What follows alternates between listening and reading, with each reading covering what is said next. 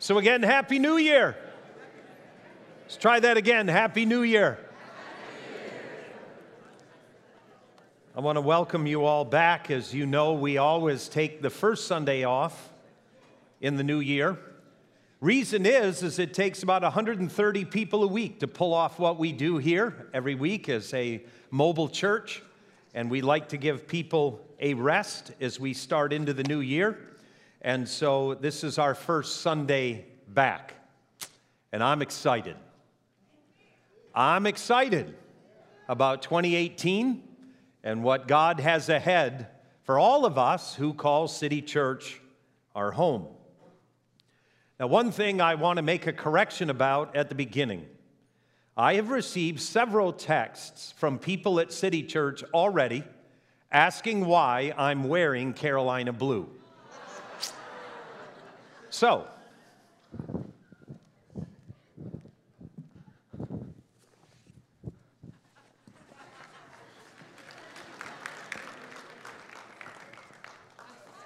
so,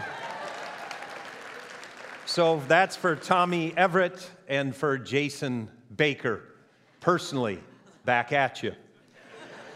Now, I'm going to take this off because I'll start sweating, but I just wanted to prove where my allegiances lie. And I did wear this to church this morning. The other reason why I'm wearing this sweater is it was the only clean one in my, didn't even think about Carolina Blue, but thank you for your constructive criticism. what a game! Hallelujah. Now, what we're going to do as a church family for the next four weeks is we are going to focus on the idea of prayer. Prayer. Now, not only are we going to focus on the idea of prayer, we're going to look in depth at the idea of, of fasting and prayer, or prayer and fasting. And I want to tell you at the outset for some of us, what we're going to talk about this morning is brand new. I realize it's new. For some of you, this will be review. But for all of us, it's going to be a call to participate in the fast that we're going to be doing as a church family over the next 21 days. You're going to hear more about this as we move into this morning's sermon. But again, I want just to say that fasting, prayer, and fasting is something that I believe is very underutilized. I think a lot of people who are followers of Jesus have never really truthfully fasted and prayed. You might have skipped a meal because you didn't like what your wife made and you spiritualized it. Said, honey, gonna fast. I'm just laying food down.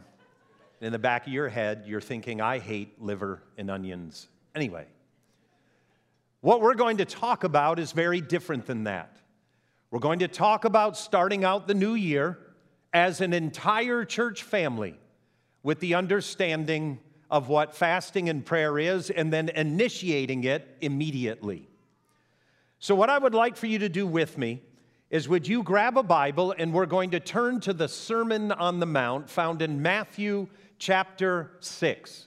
Now, the Sermon on the Mount starts in the prior chapter but we're going to be looking at what Jesus teaches about prayer and about fasting. That's going to be kind of our launching pad for this morning's sermon. We're going to be reading more scripture than normal because I believe that good, and, good ideas might inspire you, but when you understand scripture, it transforms you. That's a big difference. You can be inspired by a well thought out phrase or a saying, but when Scripture engages with your heart and your mind, it transforms you. My goal this morning is that all of us would be transformed spiritually towards prayer and fasting. So we're going to read the words of Jesus. For those of you who have maybe never read Scripture before, or maybe you've never read the book of Matthew, Again, we're reading from a kind of large tome of teaching that Jesus brings. It's his largest teaching, and it's known as the Sermon on the Mount. It begins with the Beatitudes, and then Jesus gives a teaching of what it looks like to be his follower. what it looks like to truly follow God by faith. And all I really want to say about the Sermon on the Mount, other than what we're going to study in chapter 6, is this Moses received the law of God on a mountain. And now Jesus is on a mountain and he's teaching what it looks like to truly live for God.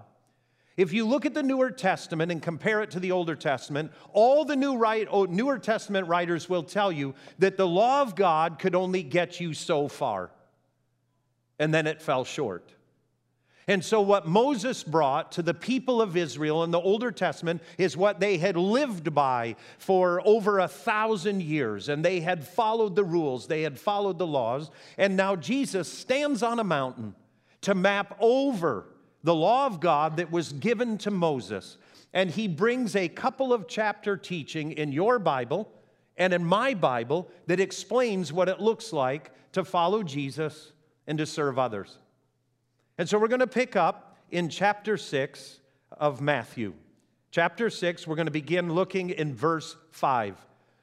Now, I have the scripture up on the screen because I know some of you don't have a Bible or your smartphone or whatever. And so I'm going to ask that I will read the first paragraph to you.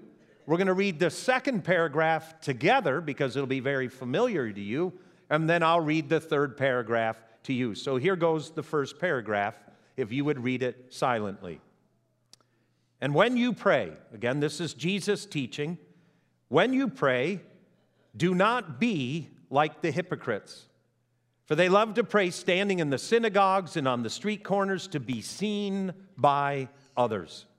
Truly, I tell you, they have received their reward in full. But when you pray, when City Church prays, go into your room, close the door, and pray to your Father who is unseen. Then your Father who sees what is done in secret will reward you. How many of you want your prayers to be answered? Raise your hand. Jesus said, answered prayer happens when people do it in private. Privacy. Next paragraph.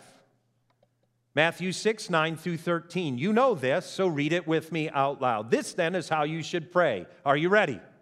Our Father in heaven, hallowed be your name, your kingdom come, your will be done, on earth as it is in heaven. Give us today our daily bread, and forgive us our debts, as we also have forgiven our debtors. And lead us not into temptation, but deliver us from the evil one. Next paragraph. And when you fast, do not look somber as the hypocrites do, for they disfigure their faces to show others they are fasting. Truly, I tell you, they have received their reward in full. But when you fast, put oil on your head, wash your face, so that it will not be obvious to others that you are fasting, but only to your Father who is unseen, and your Father who sees what is done in secret will reward you. Jesus, when he teaches on prayer and fasting, warns us to not be hypocrites. Now, the word hypocrite is an acting term taken out of Greek culture where the same actor would wear different masks during a play. They would get up, and you could have an actor that was a man that literally played the part of a woman. The same actor could play the king and the pauper. The idea of someone who really is not who they proclaim to be. When I looked up hypocrite, I loved what it said on dictionary.com. It said this A hypocrite is a plaster saint a plaster saint. A saint or someone that uh, uh, tries to appear like they're a saint, but they're made out of plaster and it cracks and it falls apart. Jesus, when he is teaching on prayer and teaching on fasting, says, Do not be a hypocrite. When you do these things, do them in secret, do them in private, and do them to God. Now, I want you to notice something at the outset. Jesus says, when you pray. Not if, but when. And then he literally repeat, repeats his caution and his warning when it comes to fasting. He doesn't say, if you fast, he says what? When. And so, in the mind of Jesus, his followers are going to be people who fast and pray frequently, often. That it won't be a rarity, it'll be something that is utilized by the people that follow him. Now, notice Jesus' warning, because this is going to be through the thread of what I'm going to talk about this morning. Jesus' warning is this that when your spirit, prayer is a spiritual thing, when you pray and you seek God, and when you fast, and that's a thing that you do when your flesh and your spirit come together. I'm going to talk about that in a moment. When you do that, your ego, your flesh, wants everyone to know that you're doing something spiritual. That part of your life that got you in trouble to where you need to pray is the same part that's still begging for attention, saying, What about me? What about me? Tell everyone about me. Make sure everyone knows how much you pray. Jesus says, Don't do that. Because any acknowledgement you get for your prayer life or your fasting, the acknowledgement will be your reward. But if we are a people who behind the scenes are a people that pray and we fast, Jesus promises if we keep it there, that our Father who is unseen will bless us in the midst of our unseen spiritual disciplines. Now, the reality of it is, I know for some of us, fasting is going to be brand new. I know that. But by the end of this morning's sermon, my goal is, is that it will become familiar enough to you that you will participate in it. Now, with the Older Testament, fasting and prayer, or prayer and fasting, you find them linked together pretty much from the outset of Scripture. And there's this combination between people who pray and people who fast. The other thing that you're going to notice is that fasting and prayer has a purpose, and the purpose is for humility. For humility. So, what I want to do is tell you my working spiritual definition of humility. Humility is when a person knows their power a person understands their strengths, but they never operate in those outside of an understanding that God is the one that has endowed them with that power or that ability. Humility is not when you're good at something and you just simply don't do it. That's not humility. That's being a wimp. Big difference.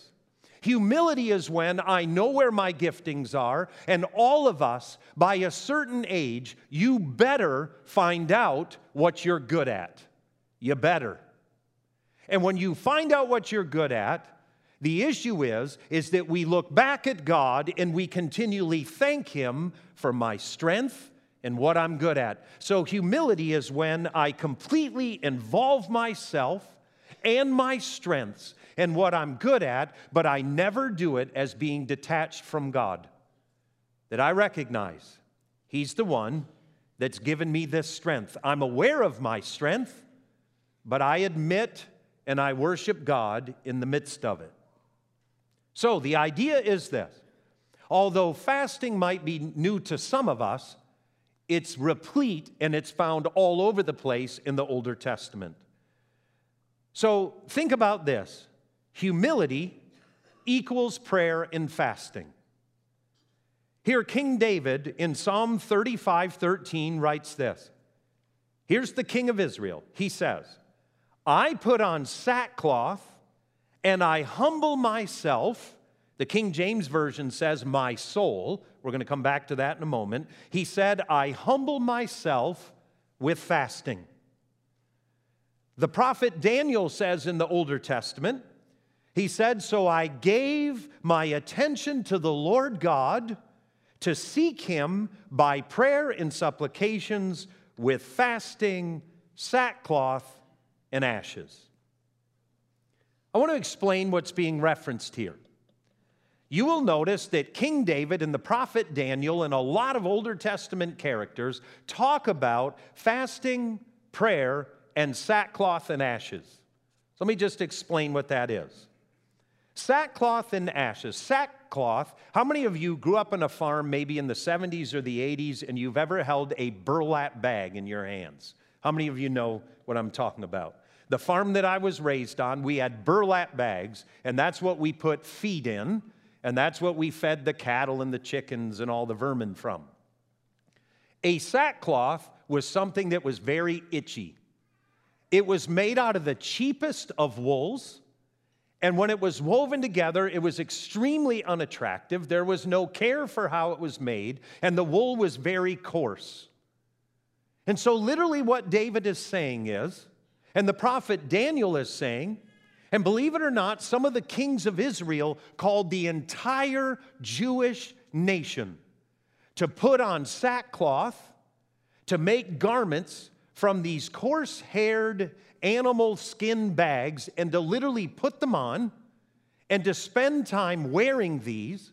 And then you would also take ashes and you would rub them all over your body. And the idea was there was an external symbol of an internal corruption of the soul.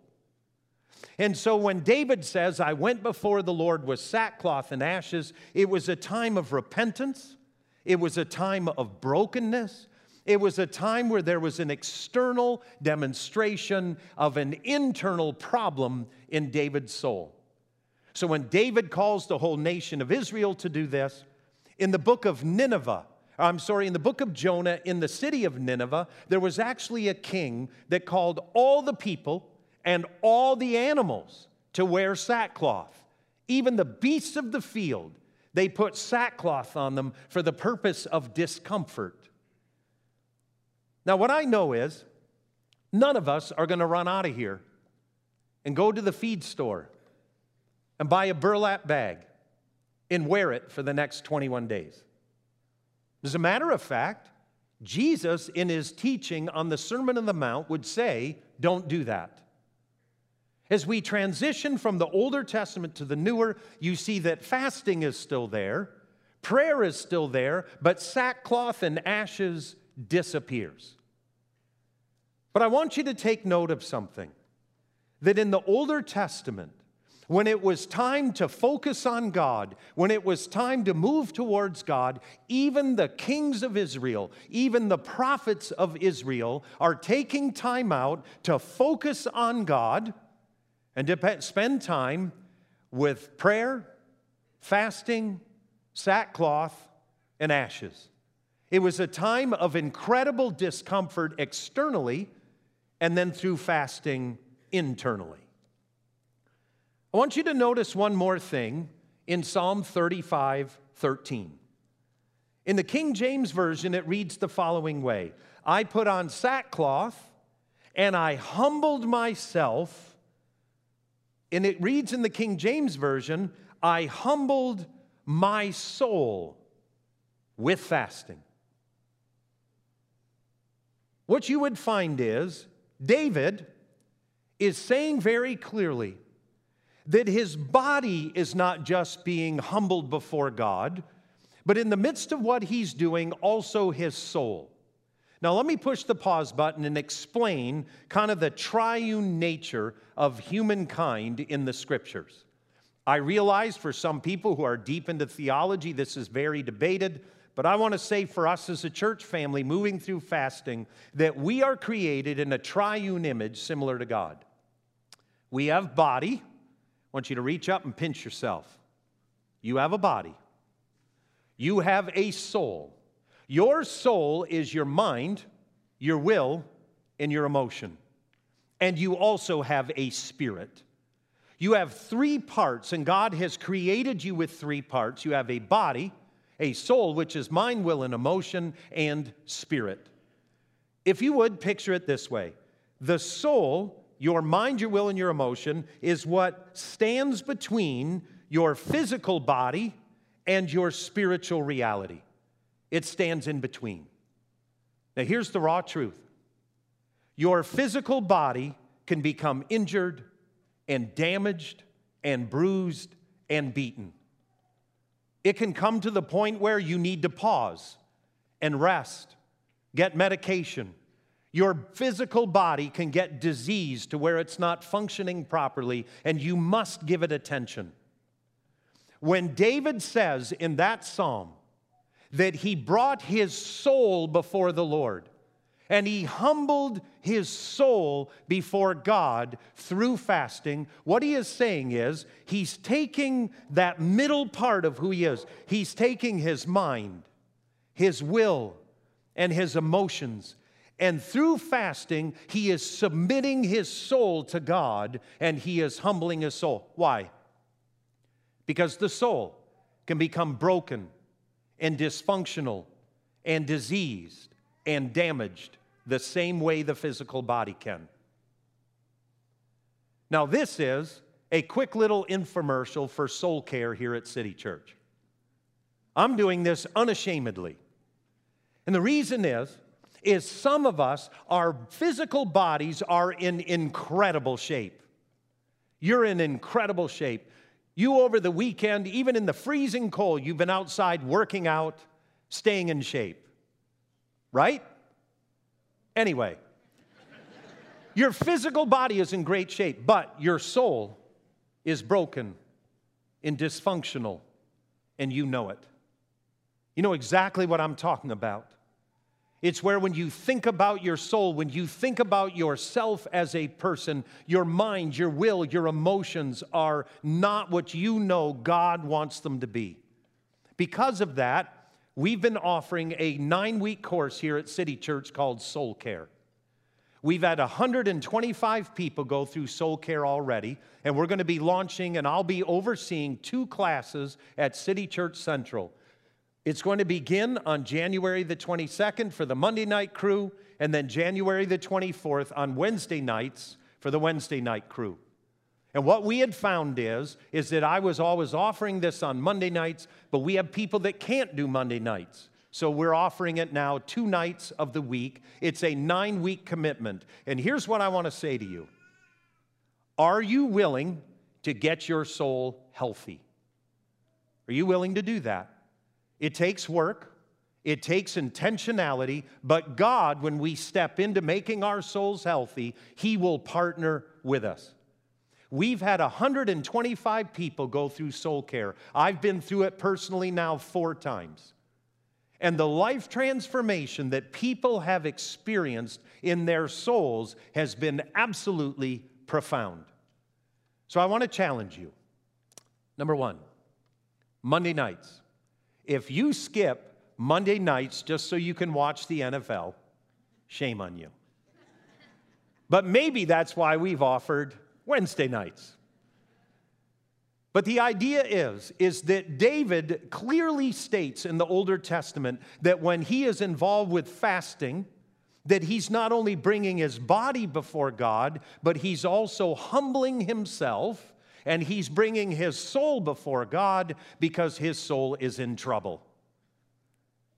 Now, as we look at prayer and fasting, I want us to remember those three parts of who we are the body, that's the physical, that's the flesh. At times, the Bible will call that your flesh. You've got your soul, Mind, that's the mind, will, and the emotion. And then you, we've got your spirit. Your spirit comes alive when you say yes to Jesus, and the Holy Spirit comes inside of you. And your spirit, which was dead towards God, now comes alive towards God through Christ and through the infilling of the Spirit. But the idea then is, is here I am is a three-part reality. There's body, there's soul, there's spirit. And fasting and prayer has a way of uniting those three before God. Now, here's another thing that I would like to say. If you have never fasted, I want you to listen very carefully to what we're going to say next. And if you're a person that when you think about your prayer life, it's not what you feel that it should be, I want you to listen very carefully to what we're going to talk about. I've got a question. What does prayer say about people? What does it say about us? And I want to start with prayer because prayer is familiar to us, even though fasting might not be. But what does prayer say about a person? I'm going to tell you what prayer says. Prayer says that you recognize that you're not big enough, smart enough, strong enough to do life on your own. Prayer oftentimes is first initiated in someone's life when they get into what? Trouble. When a crisis hits, all of a sudden you'll find people who have shaken their fist at God all of a sudden on their knees. Why? Because it's through a crisis, it's through suffering, it's through trials that the average person begins to recognize they're not big enough, strong enough, smart enough. And so now they're willing to kind of get on their knees and to get before God. You see, prayer is something that is an, a constant admission that I cannot do life alone, and prayer, by its very nature, has to do with humility. True prayer is when I humble myself before God, and every prayer is an admission that I cannot do life alone. What does fasting say? Fasting says the same thing. I don't know if you recognize this, but in the Older Testament, fasting is the pre- prescribed way a person humbles themselves before God fasting. Now, what does fasting say about a person? If prayer says, I need God, what does fasting say? I want to start with this thought. Some of you sitting here are saying, you know what? Pete, when you talk about fasting, what you need to talk about are the health benefits of it. I don't want to be mean. The Bible doesn't mention that. Fasting, one of the collateral realities of it and the good of it is that it is healthy for us. There's not a doctor alive that will tell you that fasting is not good for you. It is. But the Bible never references that. Fasting and going without food is a discipline that spiritually ignites a person before God. Why? Because when you go without food, and you hit about day two, everything smells like McDonald's french fries. everything. You can look at a wood table and it'll look like a cheesesteak from Philadelphia. You ever experienced that? And as you're in the midst of fasting, what begins to happen is you recognize your dependence on food and your frailty as a person. You begin to recognize as you fast that you are dependent on stuff outside of you in order to physically make it and survive. I want to say this. I believe that God calls City Church to this annual fast every single year because we live in a culture where everything is at our fingertips instantly. Almost all of us sit here have a level of affluence where we can get pretty much anything we want and we can always get what we need. Always. We live in a culture where I've experienced this, it's called the Amazon effect. Now, I know the Amazon effect is clearing out bricks and mortar stores. I know that. But the Amazon effect I experienced just this past week. I sat on my couch. I got out my iPhone. I clicked on an Amazon app and I ordered something from California. And that thing has been set up to be at my front door within 20 feet of my couch within 24 hours. That's shocking to me. Amazon Prime. Man, you just click on it and it's one click payment on my iPhone. My goodness, I look at it, click, I can sit on my couch, take a few hours of a nap, get up, stay in the pajamas, eat a little bit more, sleep the night, get up, and at some time the next day, that thing is on my front porch. Isn't that awesome? My goodness, I love that. Here's the problem we live in a culture where everything's immediate and instant. You know what my frustration was? I ordered that thing from Amazon, and guess what? It didn't show up the next day. How dare them? How dare them that I might even have to get up off the couch a couple of times to look out the front door and all I really have to do is wait for my daughter's blue tick hound to begin to just bark and try to bite the door down. And I know that the FedEx guy is on the other side of that door. God bless him. Well, what happened was, got a text. Your package being delivered's been delayed. Got a text four days in a row. How dare them? How dare them? And then the final text said, the reason why it's delayed is because of weather and flight cancellations. I don't want to hear that. I wanted that thing on my door. See, listen, it's how our culture is. We have the affluence to get what we want when we want, and fasting stands in front of culture and says, No, God first. It's what it does.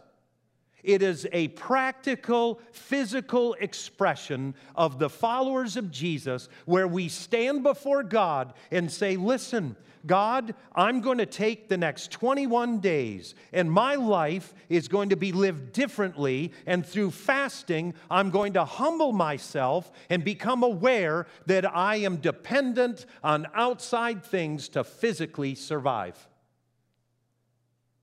What's shocking is, the Older Testament teaches us that fasting and prayer is the only way to humble yourself before God. It's the only way. It is the prescribed way that God has always called his people to humble themselves before him. Now let's look at what Jesus says about humility. Luke 14 11. Jesus said this For all those who exalt themselves will be humbled, and those who humble themselves will be exalted. The kingdom of Jesus has always been upside down. The way you climb the ladder of the kingdom is you descend the ladder. The way you get more power and more authority is you do it in secret. The way you move forward in so many other arenas does not work in the kingdom of Jesus. And Jesus says, listen, for everyone who tries to exalt themselves, they will be humbled. But whoever humbles themselves before God, God is the one that will lift them up. And here's what I want to tell you when God lifts you up, no one can knock the legs out from underneath you. When you lift yourself up and you exalt yourself, you're always nervous about who's next and who's going to take you out. But there's a confidence that comes from God when people humble themselves before the Lord, and He's the one that begins to build them up. Now, listen, there's a famous biblical character that exalted himself to before God, and his name was Lucifer, Satan, or the devil. He's the one that looked at God and said, I want to be just like you. And the scripture says he moves towards becoming like God. That was his intention. And because of that, he was cast down. God humbled him. But it's interesting with humankind. The scripture never says God humbles anyone. We are called to humble ourselves, humbling ourselves. And there's a difference between hum- being humbled and being humiliated. Big difference. But the scripture constantly calls us to be a people who humble ourselves before God. Jesus is our primary example. Jesus' humility is best expressed in Philippians chapter 2, verses 8 and 9. And here's what it says about Christ in the book of Philippians it says, And being found in appearance as a man, he, meaning Jesus, what did he do? He humbled him, what? Himself Jesus humbled himself, becoming obedient to death, even death on a cross. Therefore, God exalted him to the highest place. Shocking. God's spiritual laws of humility and exaltation were even executed through his Son. That here Jesus even participated himself in this law that when people humble themselves, God will lift them up. Now, in the Newer Testament, we see almost all of the Newer Testament writers reference humility. In 1 Peter chapter 5 verses 5 through 6, here's what Peter writes to the church. All of you clothe yourselves with humility towards one another because God opposes the proud but shows favor to the humble. That's Proverbs 3:34. Going on, he says, Humble yourselves, therefore, under God's mighty hand, that he may lift you up in due time. The idea then is, is that if fasting is the prescription from God on how we are called to primarily humble ourselves, then I think all of us, as followers of Jesus, are called to do this. So, why fast? Why would we fast? Well, number one, it's God's way for me to humble myself before Him. It's the biblical prescription to move towards humility. And again, fasting shows me my weakness physically, and it also confronts my pride. So, it's God's way for me to humble myself before Him. Why fast? Number two, to intentionally reset my priorities before God. You want to know why? Because some of us have been living so much like culture that we haven't said no to ourselves anywhere. And we find that we're just moving into culture and the priorities of our life are not what they should be. Let me explain carefully what the priority of a follower of Jesus looks like. When God created Adam and Eve, He created them the following way spirit first, soul second, flesh or body third. When the fall happens, it's absolutely clear that that order gets flipped. The Bible says that Adam and Eve look at the fruit of the tree and they did it in a very fleshly way. They said it looks beautiful to the eye and it looks delicious for food, so they took and they ate it. At that moment, humankind was flipped. Now, flesh is first, soul is second, and spirit is last. Guess what Jesus flipped when he came? When Jesus comes to earth, the Bible says he's the second Adam. And what that means is, is that Jesus lived spiritually first, soul second, and flesh or body third. Now, fasting is the biblical way where those priorities begin to get moved in the right direction. Why? I look at my physical flesh and I look at food and I say, I'm not going to eat that food.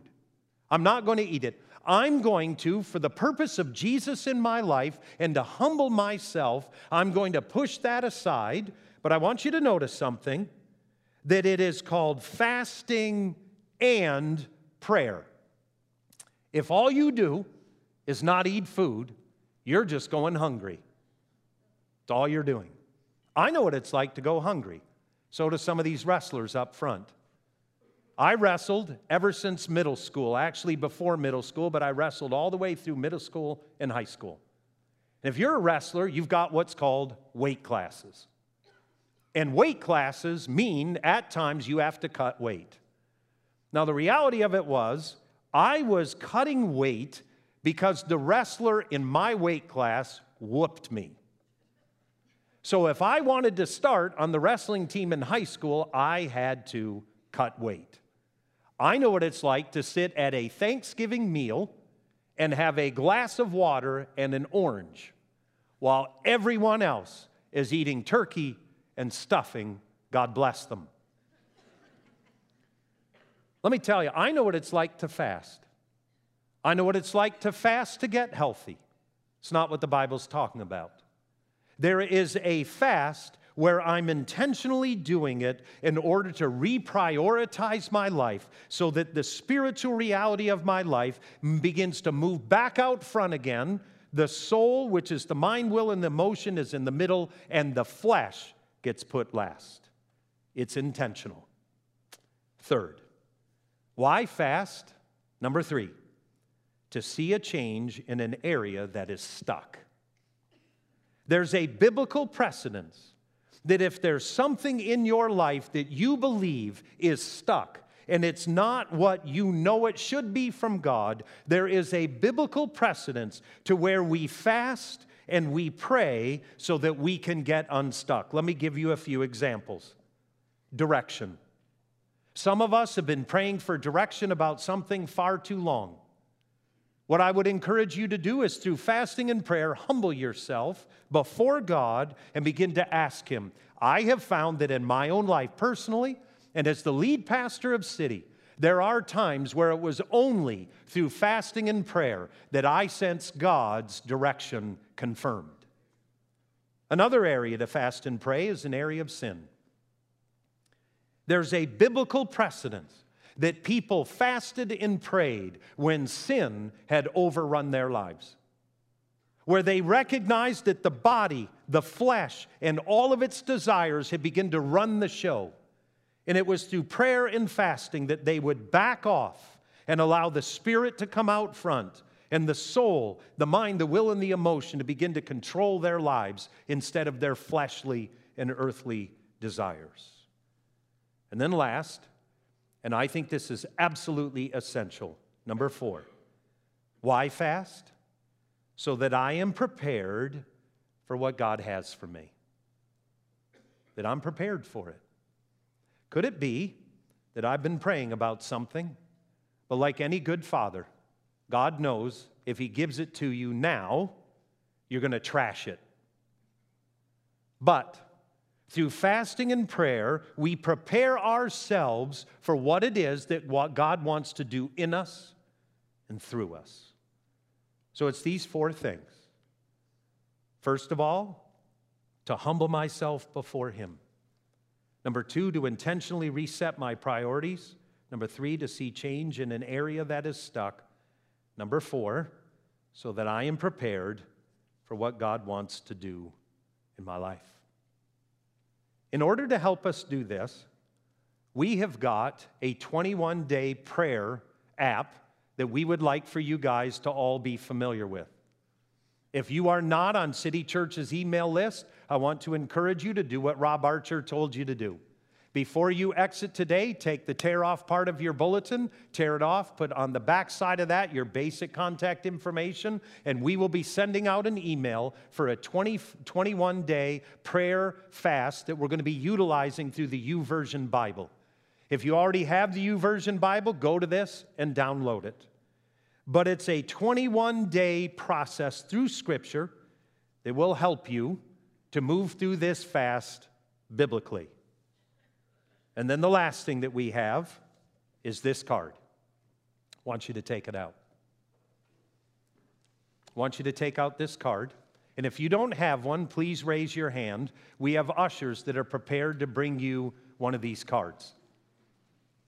So if you do not have one of these cards, go ahead and raise your hand.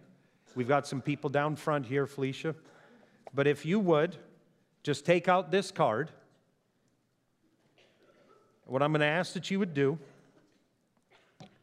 is you would literally put it in front of you right now and pause. I want you to think about what you're going to fast and pray for. What is it that over these next 21 days, is it your pride? You're going to humble yourself. Are your priorities out of whack and you know it? Is it that you're stuck? And through prayer and fasting, you're going to invite God into the midst of that area where you're stuck. Or is it that you know in 2018 you would love to be prepared for whatever it is that God wants to do in your life? That card is for the purpose of you writing down sort of a letter to God. It begins by saying, during the, Dear Lord, during the next 21 days, as I pray and fast, I am trusting you for. I want you to write something down, or maybe you're going to save it. You're going to think about it later. But the idea will be is that today, at the beginning of our time and season of fasting and prayer, that you will write something down.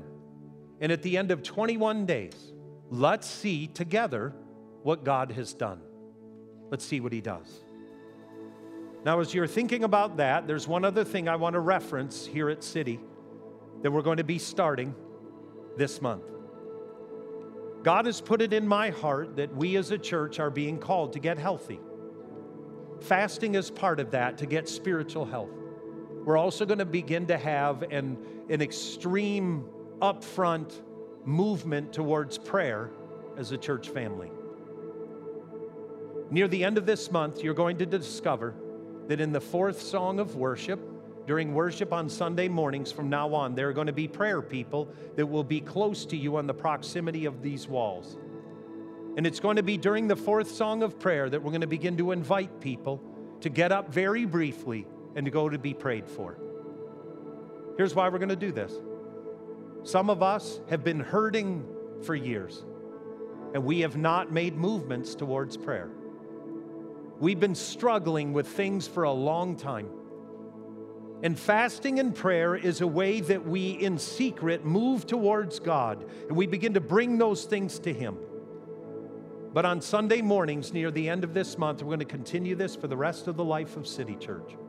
During the fourth, worship song, we're going to have people down front and on the sides where you can slip out at that fourth song of worship.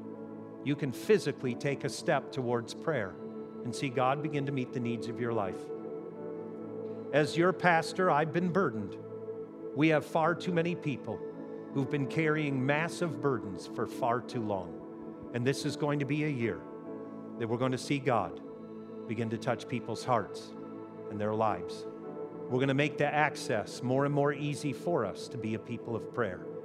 But I wanted to let you know that'll be happening. This card is for you and God. I'm going to encourage you and challenge you. Please join us for the 21 day fast. In the email that we sent out to the all church family, if you didn't get it, you're not on our email list, there's a basic explanation that Pastor Gabe, our congregational care pastor, put together for fasting so you can understand different ways of fasting. What I want to say at the outset is this fasting always has to do with food, it always has to do with saying no to those basic needs of our flesh so that the spiritual reality can step forward. Would you stand with me?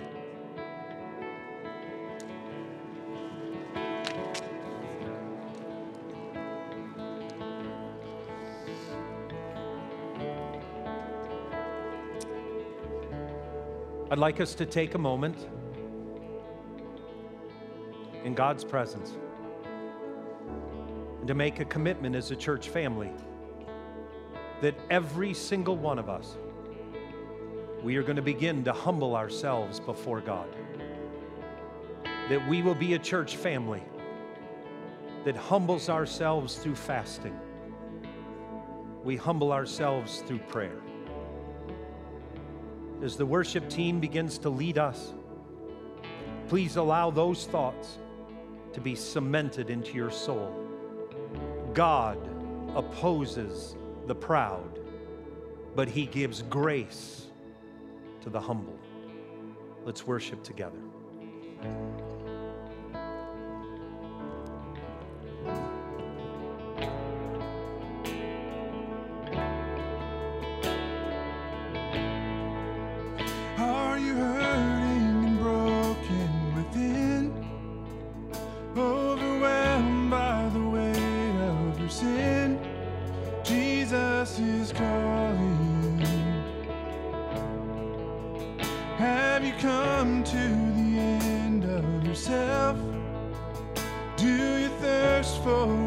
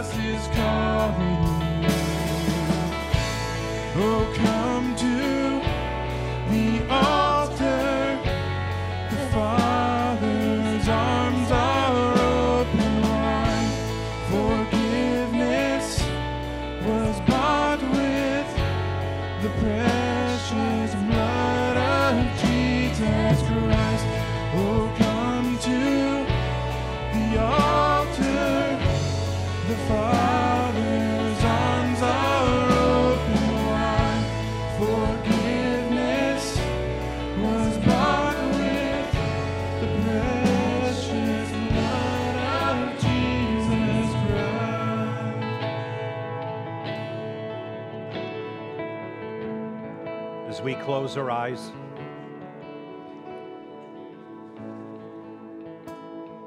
one of the theologians that I read this past couple of weeks about fasting, he wrote this The reason why you want to fast is Jesus did. It's all he wrote. I agree. Let it be said of us we're a group of people who humble ourselves before the Lord. That we've started off this year in fasting and in prayer. God, now I lift up to you every single card in this auditorium. Those, Lord, that have already begun to be filled out and those that will be. Jesus, I pray that as we fast and pray and we put things on this card, I'm asking that you would show yourself strong.